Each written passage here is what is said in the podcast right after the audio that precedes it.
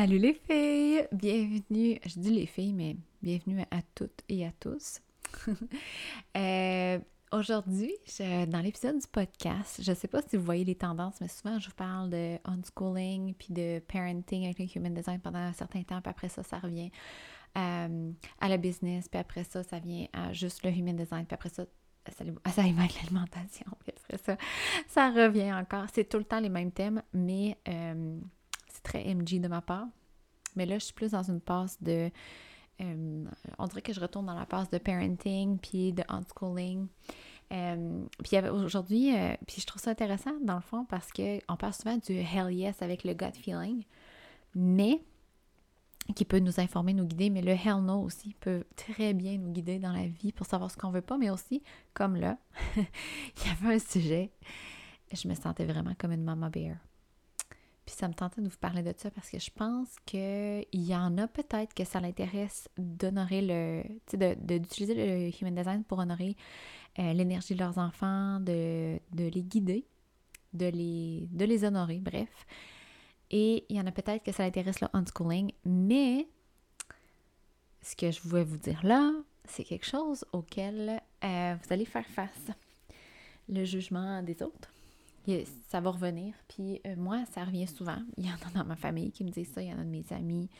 Euh, puis on dirait que ça vient par réflexe. Fait que là, je, vais vous dire ce que je veux dire. Mais avant tout ça, je voulais vous faire un petit update côté digestion. Euh, ça fait déjà, je pense, deux semaines. Ouais. Je dirais peut-être même trois. Non, peut-être deux. En tout cas, cares? Ça fait quelques semaines que euh, là, j'honore vraiment.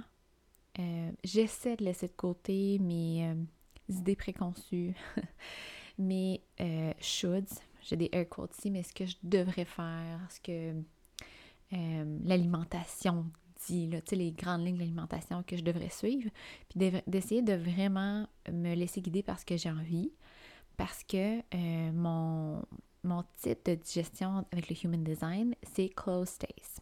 Ça, j'en ai déjà parlé à quelques reprises, mais en gros, ce que ça veut dire, c'est que euh, pour moi, c'est tout à fait bon et normal de manger à peu près tout le, temps la même affaire. Ça peut changer, par exemple, selon les saisons, mais euh, typiquement, là, ça va aller par phase écoute, naturellement, c'est comme ça que je mange. Mais c'est certain que euh, avant, je, m'empêchais de manger comme ça parce que je pensais qu'il fallait que j'aie une plus grande variété de, nutriments, d'aliments.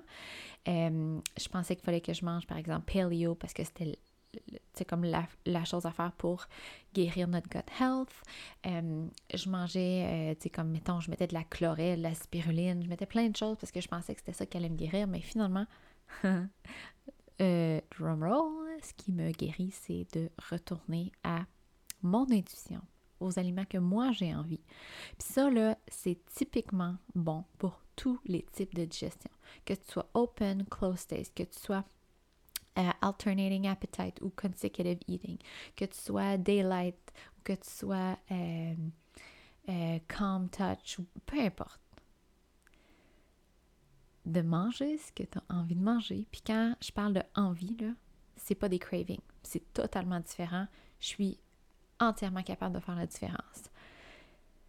Puis euh, ça, ça t'intéresse. D'ailleurs, on a parlé sur le. Là, je parle pas fort parce que Zoé a fait son dodo.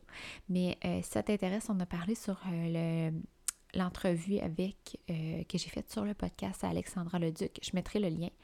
Mais euh, bref, tout ça pour dire que si tu honores ce que tu as envie de manger, c'est ça qui va te guider parce que ton estomac a le goût de, a besoin, en fait, pour euh, que ce soit optimal.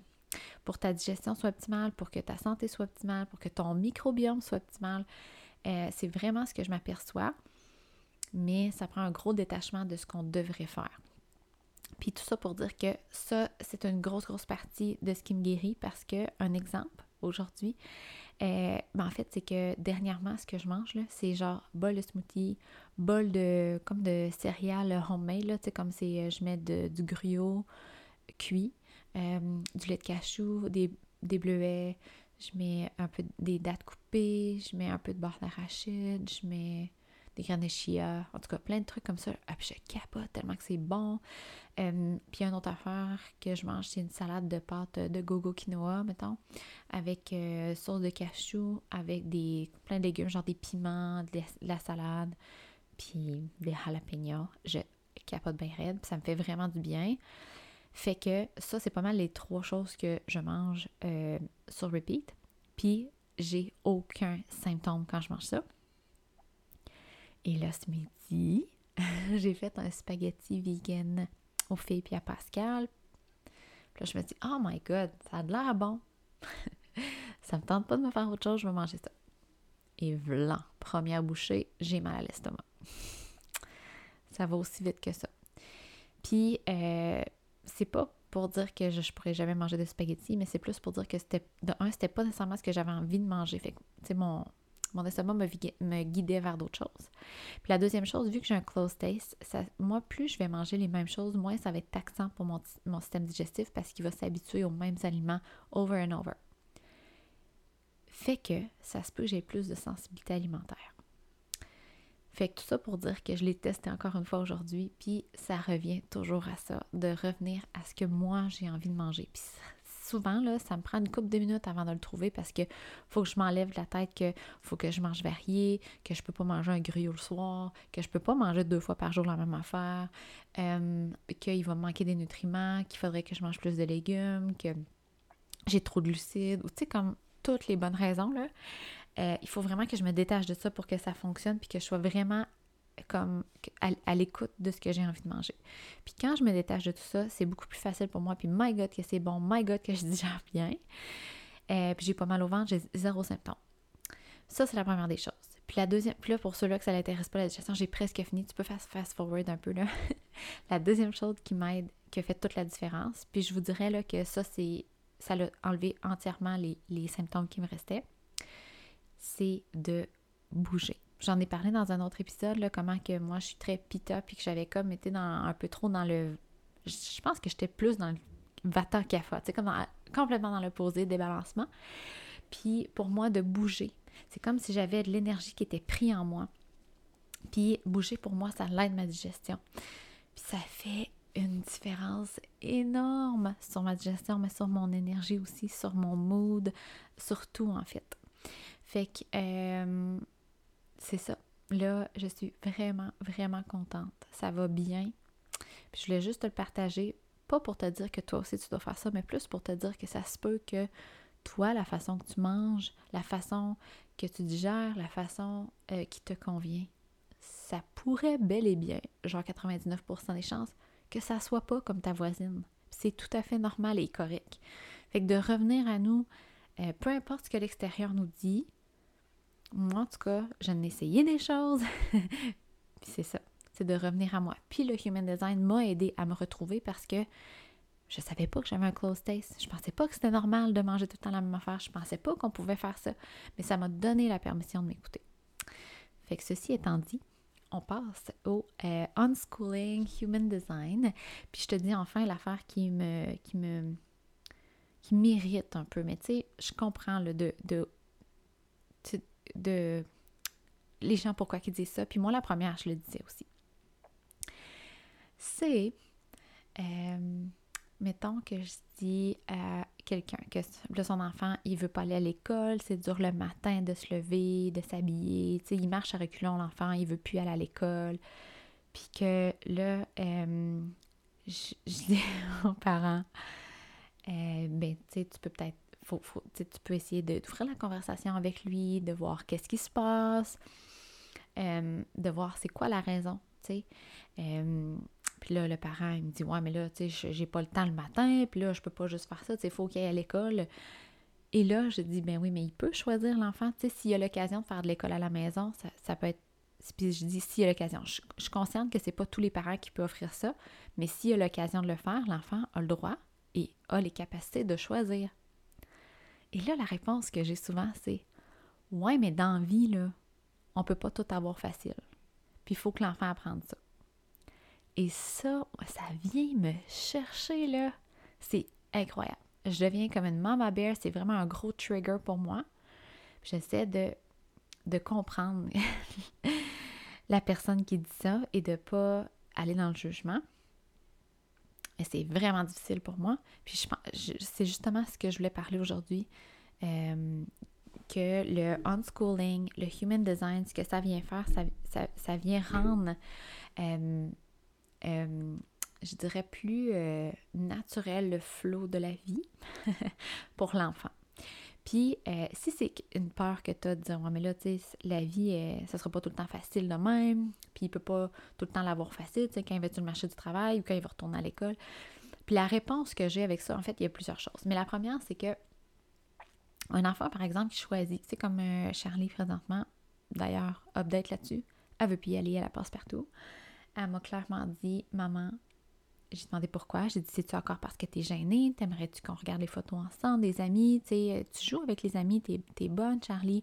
je pense que tu penses que tu es gênée, mais rendu là, tu es, super bonne pour parler avec les amis, puis tu t'amuses. Elle m'a dit, non, maman, c'est parce que j'aime ça jouer avec les jeux, mais pas avec les enfants qui est là-bas. Fait que je dis, bon, ok, j'ai compris. fait que. Euh, euh, fait que c'est ça. Fait que là, présentement, elle fait le choix de rester à la maison, puis j'ai bien l'impression que ça va être comme ça pour le reste de l'école. We'll see. Mais tout ça pour dire qu'elle est capable de faire le choix, puis de faire le choix de ne pas aller à l'école, euh, ça la rend pas plus enfant roi. Ça l'empêche pas de vivre des expériences, puis ça la rend pas non plus lâche, si je peux dire, parce qu'elle a peur de plusieurs parents, je crois, quand ils me disent cette réponse-là, -là, qu'elle ne peut pas avoir tout facile dans sa vie, c'est que si l'enfant ne vit, pas de défis, il ne sera pas capable d'être persévérant puis de se motiver à faire des choses difficiles dans la vie. Mais, newsflash, le unschooling puis le human design, ça vient faire justement ça. Ça vient en fait pratiquer l'enfant à y aller, à suivre ses intérêts, sa curiosité, pour justement le motiver à aller plus loin. Fait que par exemple, si on regarde le unschooling, euh, présentement, Charlie, elle aime, euh, elle aime beaucoup jouer au professeur. C'est elle le professeur, c'est pas moi, on s'entend. Puis, euh, fait que pour elle, de jouer à ce jeu-là, c'est un, un intérêt qu'elle a. Ça fait qu'elle va être motivée de laver le tableau elle va être motivée d'écrire une motivation qu'elle n'a pas quand moi je lui demande. Parce que oui, je m'essaye des fois, même si je crois au unschooling. Je dis Ah, viens Charlie, on va écrire des noms, on va se pratiquer. Ça marche pas. Et elle a, l'intérêt de faire plein de choses. Elle est motivée parce qu'elle veut, elle est motivée de, de jouer à ce jeu-là. Euh, la même chose quand elle a appris à nager toute seule.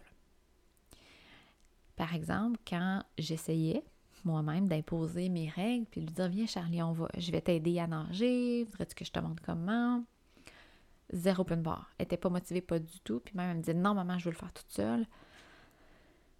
Mais elle a essayé, puis je pense qu'elle a pris euh, peut-être un été au complet. Elle n'a jamais été désespérée. Elle m'a jamais dit Maman, je veux plus nager. Elle m'a jamais dit n'a jamais sorti de l'eau frustrée, fâchée parce que c'était trop long. Au contraire, elle a fait du fun à nager comme un petit poisson dans l'eau. Puis elle voyait pas ça comme un processus qui était long, c'est plus que à chaque fois qu'elle jouait dans l'eau, elle jouait. Puis à travers le jeu, elle a appris à nager. Fait que je peux pousser l'exemple un peu plus loin, là. Puis le livre, je me rappelle plus, c'est Free to Learn, je pense. Mais il donnait l'exemple d'une école, je pense que c'est l'école Sudbury euh, aux États-Unis, que c'était une école que, dans le fond, elle existe toujours. Les enfants sont entièrement libres de faire ce qu'ils veulent. Et il y a des adultes qui sont à leur disposition pour répondre aux questions, pour les guider dans leurs intérêts, pour les euh, guider vers les bonnes ressources s'ils ont besoin d'aide. Mais il n'y a pas de professeur, puis il n'y a pas de structure.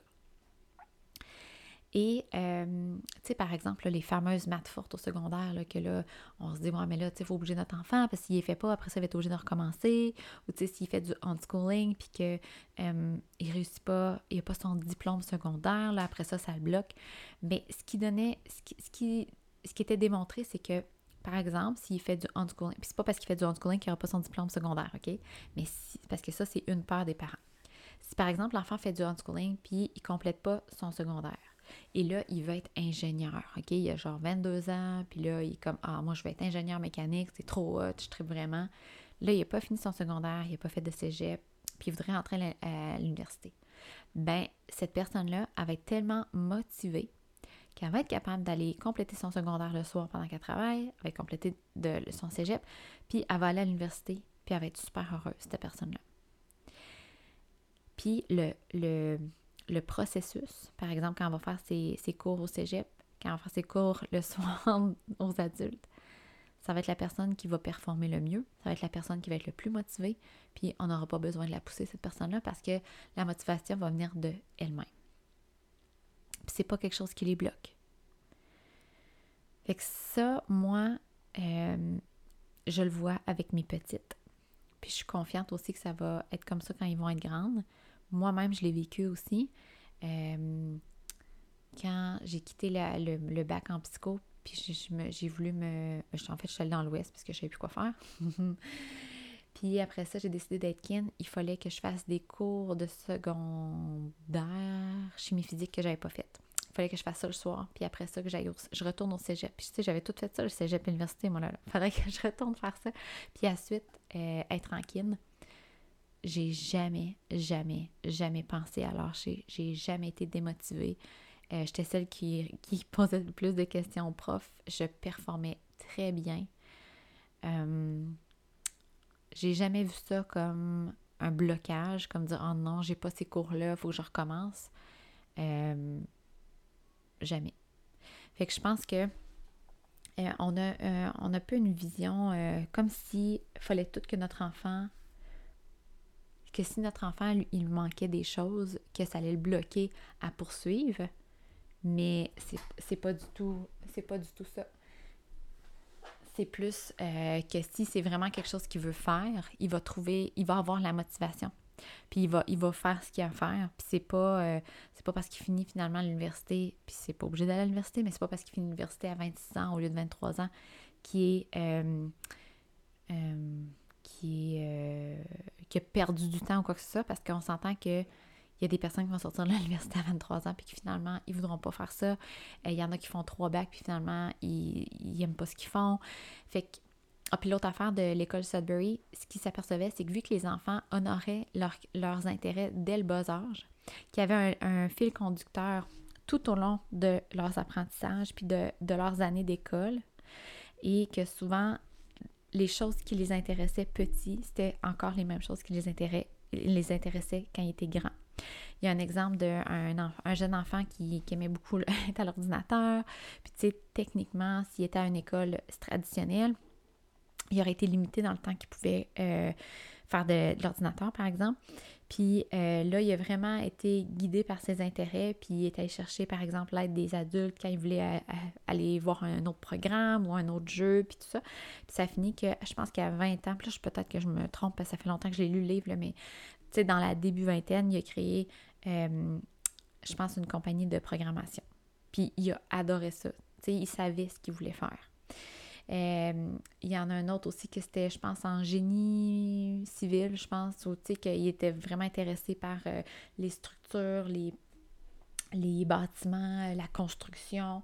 Fait que, tu sais, puis là, ça, ça, fait le, tour aussi avec le human design, mais si on honore notre enfant pour ce qui est dès le départ, qu'on n'essaie pas de le moduler par, tu sais, comme l'exemple que j'ai le plus, là, c'est que les enfants vont faire des choses pour nous faire plaisir. Genre, que là, on a payé un billet de saison à notre enfant, puis euh, là, il veut pas aller faire du ski. Ça, on va être tenter de l'obliger parce que là, nous, on a payé un billet de saison puis on veut qu'il fasse du ski. Mais le billet de saison, on l'a payé parce que on voulait faire du ski nous. OK? Puis là, l'enfant, on va, on va le menacer. Mais là, si tu viens pas, euh, on n'achètera plus. Puis là, si tu viens pas, euh, on s'en va chez nous. Puis là, on essaie par tous les moyens de le convaincre, par, les mauvais, le, par le contrôle. Puis là, il vient. Mais il vient pour nous faire plaisir. C'est pas un intérêt qu'il a d'aller faire du, ski. Peut-être que l'intérêt était de, oui, peut-être jouer un jeu sur l'iPad, mais peut-être aussi de jouer avec des blocs en dedans. Peut-être que c'était de jouer dehors, faire des, des, des, un fort. Tu sais, on ne le sait pas. Mais c'est parce que souvent, on pense qu'on sait mieux que notre enfant, puis on veut le, guider. Non. on veut le contrôler ses intérêts parce qu'on a peur que ça mène à rien. Mais il faut faire confiance que la curiosité que nos enfants ont, les intérêts qu'il a, c'est des vrais intérêts comme nous.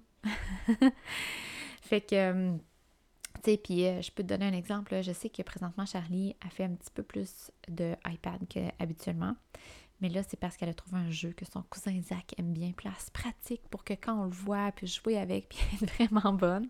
Ah, il est 2h22. Euh, fait puis je, la laisse là-dedans. Tu sais, je, je sais qu'elle fait ça parce qu'elle veut vraiment passer du bon temps avec son cousin. Euh, elle fait pas ça parce qu'elle veut. Euh, euh, parce qu'elle trouve ça plate, puis qu'elle veut combler le vide. elle a vraiment un intérêt, puis c'est vrai qu'elle s'en vient vraiment bonne, puis qu'elle développe des skills, puis qu'elle développe son anglais, puis qu'elle développe plein de choses. Mais je sais aussi que des fois, quand elle trouve ça plate, puis que ça fait longtemps qu'elle n'a pas vu des amis, ça se peut qu'elle ait le, le, réflexe d'aller sur son iPad plus rapidement.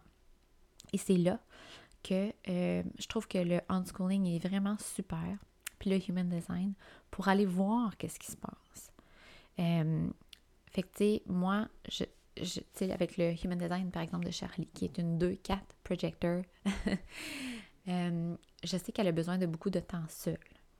Mais je sais aussi que les, les personnes que ça va valoir, elle va trouver que ça vaut la peine de sortir puis d'aller voir les gens quand c'est des gens qu'elle aime beaucoup, beaucoup, beaucoup. Et euh, par exemple, quand je lui dis qu'on va voir Elisa avec ses cousins, jamais, jamais, jamais qu'elle dit non. Jamais qu'elle dit Oh non, maman, j'aime mieux écouter mon, émission. c'est, ça, c'est sûr à 100%. Fait que ça, euh, ça, c'est un, c'est un, c'est une base pour moi. Fait que quand elle me dit, quand euh, je, la vois passer un petit peu plus de temps sur son iPad, mais je m'en vais la voir, puis je vais lui demander, tu sais, Charlie, t'aurais-tu le goût qu'on aille voir des amis ou t'aurais-tu le goût qu'on fasse un jeu ensemble? Puis la réponse est souvent oui. Fait que je sais que Charlie va avoir besoin que je la pas que je la stimule, mais que je lui présente des choses devant elle un petit peu plus souvent parce qu'elle a le réflexe quand elle trouve ça plate d'aller sur son iPad. Parce que oui, nous aussi en tant qu'adultes, on fait souvent, souvent ça. On a genre une demi-heure, qu'est-ce qu'on fait? On va scroller sur Instagram, on écoute un Netflix. Fait que les enfants sont pas différents, sont comme nous. C'est un moyen qui est quand même facile, puis c'est pas que je l'empêche, c'est juste que euh, c'est euh, une occasion peut-être de trouver d'autres choses que là, elle n'a pas trouvé d'intérêt. Souvent, je m'en vais dans la salle de jeu, je mets quelques trucs sur les tables, puis euh, je dis, ah, viens Charlie, j'ai mis plein de jeux, veux-tu venir te choisir un jeu? Puis je, dirais 95% des fois, elle vient. Euh, puis elle se trouve quelque chose qu'elle aime, puis là, ça, ça, démarre, ça spark un intérêt, puis après ça, elle est capable de jouer là, vraiment longtemps par elle-même avec ses intérêts à elle. Fait que puis, l'autre chose que je voulais parler, euh, pour revenir à les enfants, faut qu'ils ils peuvent pas tout avoir facile. Euh, l'autre affaire, c'est comme euh, je, sais que pour certaines personnes autour de moi, avec la méthode que qu'on utilise moi et Pascal avec les filles, on paraît un peu de parents qui disent oui à tout, puis tu sais que c'est des enfants rois. Mais je vous rassure que c'est pas du tout ça. Un enfant roi, c'est un enfant que euh, il pense que c'est lui le roi, que c'est lui le centre de l'attention et qui ne considère pas les autres. Puis qui s'attend jamais à se faire dire non parce que toutes ses demandes sont primordiales. Moi, c'est ça un enfant roi pour moi. Mes filles, euh, ils considèrent les autres, sont généreuses, attentionnées, euh, mais quand ils me demandent quelque chose, c'est pas un non catégorique.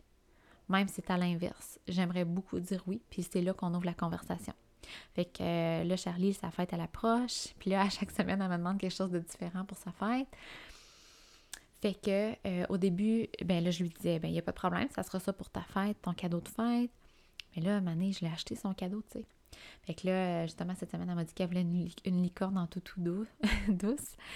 Fait que ce que je lui ai dit, c'est ben j'ai déjà acheté ton cadeau, Charlie. Fait que je lui ai pas dit ben non, là, Charlie, t'as déjà un cadeau, c'est assez. Mais je lui ai dit euh, est-ce que tu aimerais peut-être attendre de voir c'est quoi ta surprise comme cadeau. Puis après ça, on, regardera si tu as toujours besoin d'une licorne. Puis elle a dit oui.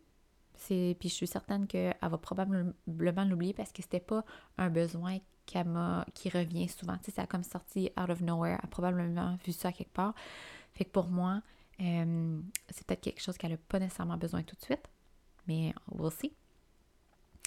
Euh, après ça, tu comme oui à tout, euh, tu sais, comme l'exemple, l'exemple qui me revient le plus souvent, c'est quand on oblige nos enfants à aller jouer dehors.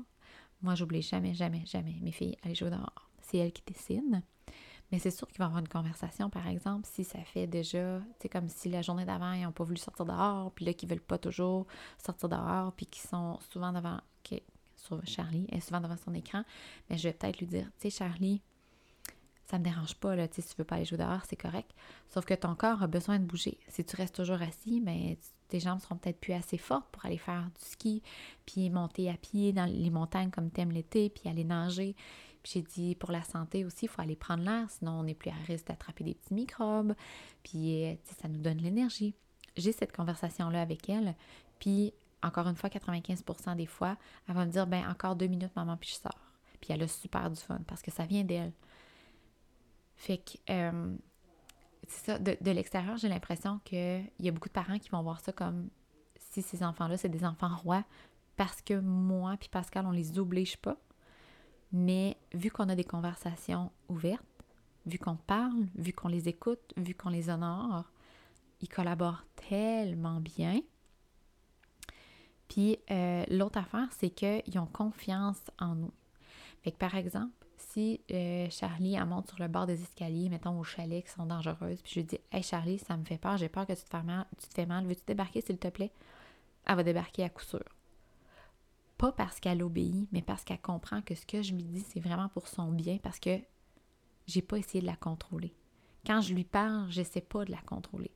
Mais si j'étais tout le temps en train de lui dire Charlie, arrête de courir, Charlie, arrête de grimper partout, Charlie, puis qu'il n'y avait pas de conversation alentour de ça, elle aurait le réflexe de dire euh, c'est moi qui décide? Puis dans les escaliers, elle n'aurait pas pensé que oui, peut-être c'est dangereux, puis que si maman a peur, peut-être que c'est dangereux. Puis euh, elle n'aurait pas débarqué. Puis l'autre chose, c'est que quand elle, elle trouve pas ça dangereux, elle me le dit, puis elle débarque pas, puis c'est correct parce qu'elle, elle, elle se sent à l'aise, puis il faut que je respecte ça aussi. Fait que je sais pas si c'est quelque chose qui vous parle, mais euh, moi, plus je plonge dans le unschooling le human design, plus je m'aperçois que mes filles sont extraordinaires. Euh, sont, j'ai le mot sage qui me vient en tête, mais pas, pas sage, genre qui dérange personne, mais tu sais, quand ils ont une belle sagesse. Euh, mes filles, ils s'entraident tellement, ils se respectent, elles se considèrent. je trouve ça tellement beau. Puis ça, c'était pas quelque chose qui arrivait avant quand on faisait pas de unschooling, euh, c'était pas quelque chose qui était présent. Même que hum, j'aime comment on a des belles conversations, puis que euh, même ma plus petite de deux ans et demi, Zoé, elle commence même à me le dire Maman, je suis triste. Hum, au lieu de juste partir en pleurs puis de crier, elle vient me le dire Maman, je suis triste. Je voulais mon bébé, puis Charlie me le donne pas. Puis là, ben, tu sais, je lui dis, ben, va le demander à Charlie, c'est elle qui l'a. fait que, euh, puis, by the way, juste un petit mot comme ça, là, je suis loin d'être parfaite. J'ai encore mes vieux réflexes qui embarquent. Des fois, quand je suis impatiente, ça sort tout croche. Pascal aussi, a le réflexe facile aussi de vouloir contrôler. Mais moi, je trouve que ce qui est important, c'est d'être conscient puis de rectifier le tir quand on le reconnaît. Oui, je m'excuse souvent à mes filles. Euh, là, deux semaines, j'étais vraiment impatiente. Puis pauvre petite Charlie, il me semble que j'arrêtais pas de dire d'être bête, puis tu sais, d'y répondre sec. Puis pour. Elle voulait juste, elle voulait juste m'aider, mais elle était un peu dans mes jambes. Fait qu'après la journée, j'étais allée la voir, puis j'ai dit Hey Charlie, je trouve que je t'ai parlé un peu euh, sec aujourd'hui. Tu sais, j'ai pas eu la, plus belle façon de te parler. Mais tu sais, je m'excuse. Je, j'étais fatiguée puis j'étais impatiente. Puis ça arrive des fois hein, qu'on est impatiente puis qu'on se parle un peu moins bien. Mais j'ai dit, je m'excuse, puis je t'aime quand même. Hein. C'est pas parce que je te parle comme ça que je t'aime pas. Elle dit, je c'est maman. fait que, mais elle aussi, elle vient me dire ça des fois. Fait que je trouve ça super cool.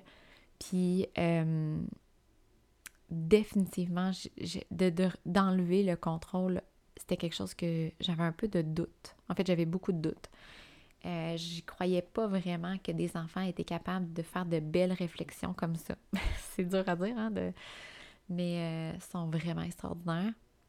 Puis, euh, j'ai pas du tout l'impression que d'honorer leur, leur human design, euh, d'honorer nos enfants, c'est de les rendre des enfants rois, puis de les, de, les empêcher de vivre des défis. Ils vont en vivre, mais c'est eux qui vont les choisir. Euh, c'est pas nous qui va les imposer. C'est eux qui vont les choisir. Puis, comme nous, dans la vie, tu sais, Euh, moi, ça me tente pas de faire un Ironman, là, puis que ma mère m'a dit, là, là, c'est pas vrai que tu vas l'avoir facile, là. Il faut que tu vives un défi, tu vas t'entraîner, puis tu vas, tu vas le faire. c'est comme arc. C'est sûr que je détesterais ça. Mais si ça vient de moi, puis que je veux m'entraîner pour un Ironman, je vais le faire. Fait que quand ça vient de nous, on a, on a l'énergie, puis la motivation, puis le momentum pour justement se rendre jusqu'à terme, puis le, le faire. Mais quand ça vient des autres, pas du tout. Puis c'est comme ça qu'on est adulte, puis pourtant, on essaie de l'imposer à nos enfants quand même. Fait qu'ils sont pas plus, sont pas inférieurs à nous, sont pas plus niaiseux, sont pas, sont pas euh, moins euh, capables de prendre des décisions, puis sont pas moins motivés que nous. Puis je dirais même qu'ils sont plus motivés que nous. Quand ils aiment quelque chose, ils aiment ça. Ils sont vraiment cute. Fait que des fois, je me dis, Colin, il faudrait bien que je pourrais ouvrir une école alternative. Mais non, trop de paperasse. Euh, fait qu'en tout cas, j'ai bien hâte de voir votre retour là-dessus, puis si vous, euh, votre opinion, puis euh, votre vision des choses là-dessus. Mais moi, puis tu sais, c'est pas parce que moi j'ai cette vision-là que tu dois avoir la même, pas du tout. Moi, je pense qu'il y, a de la place pour toutes les sortes de façons de faire. Mais moi, pour mes filles, ça c'était une façon, en tout cas, qui nous a permis de nous rapprocher, puis d'être beaucoup plus respectueux envers chaque personne, puis d'honorer chaque personne pour ce qu'elle est, ce qu'elle est. Fait que c'est la façon qu'on a choisi, mais comme je dis, il y a vraiment plusieurs façons de faire. Fait que euh, c'est ça. Puis la dernière chose que je voulais dire aussi, c'est que si euh, la conversation du human design puis du parenting, ça t'intéresse, ben c'est ça que je disais au début, je suis dans cette vague-là. J'ai créé un groupe Facebook que je parle de human design, mais euh, comme sujet, ça va arriver souvent, je pense que je vais parler du parenting. Puis le groupe Facebook, là, il est gratuit. Je vais le mettre dans les liens du podcast si ça t'intéresse de joindre à nous. J'ai déjà fait deux vidéos dedans.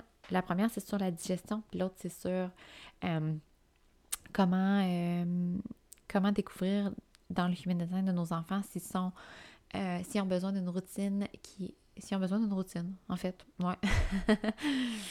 fait que si c'est quelque chose qui t'intéresse, le lien est dans les notes.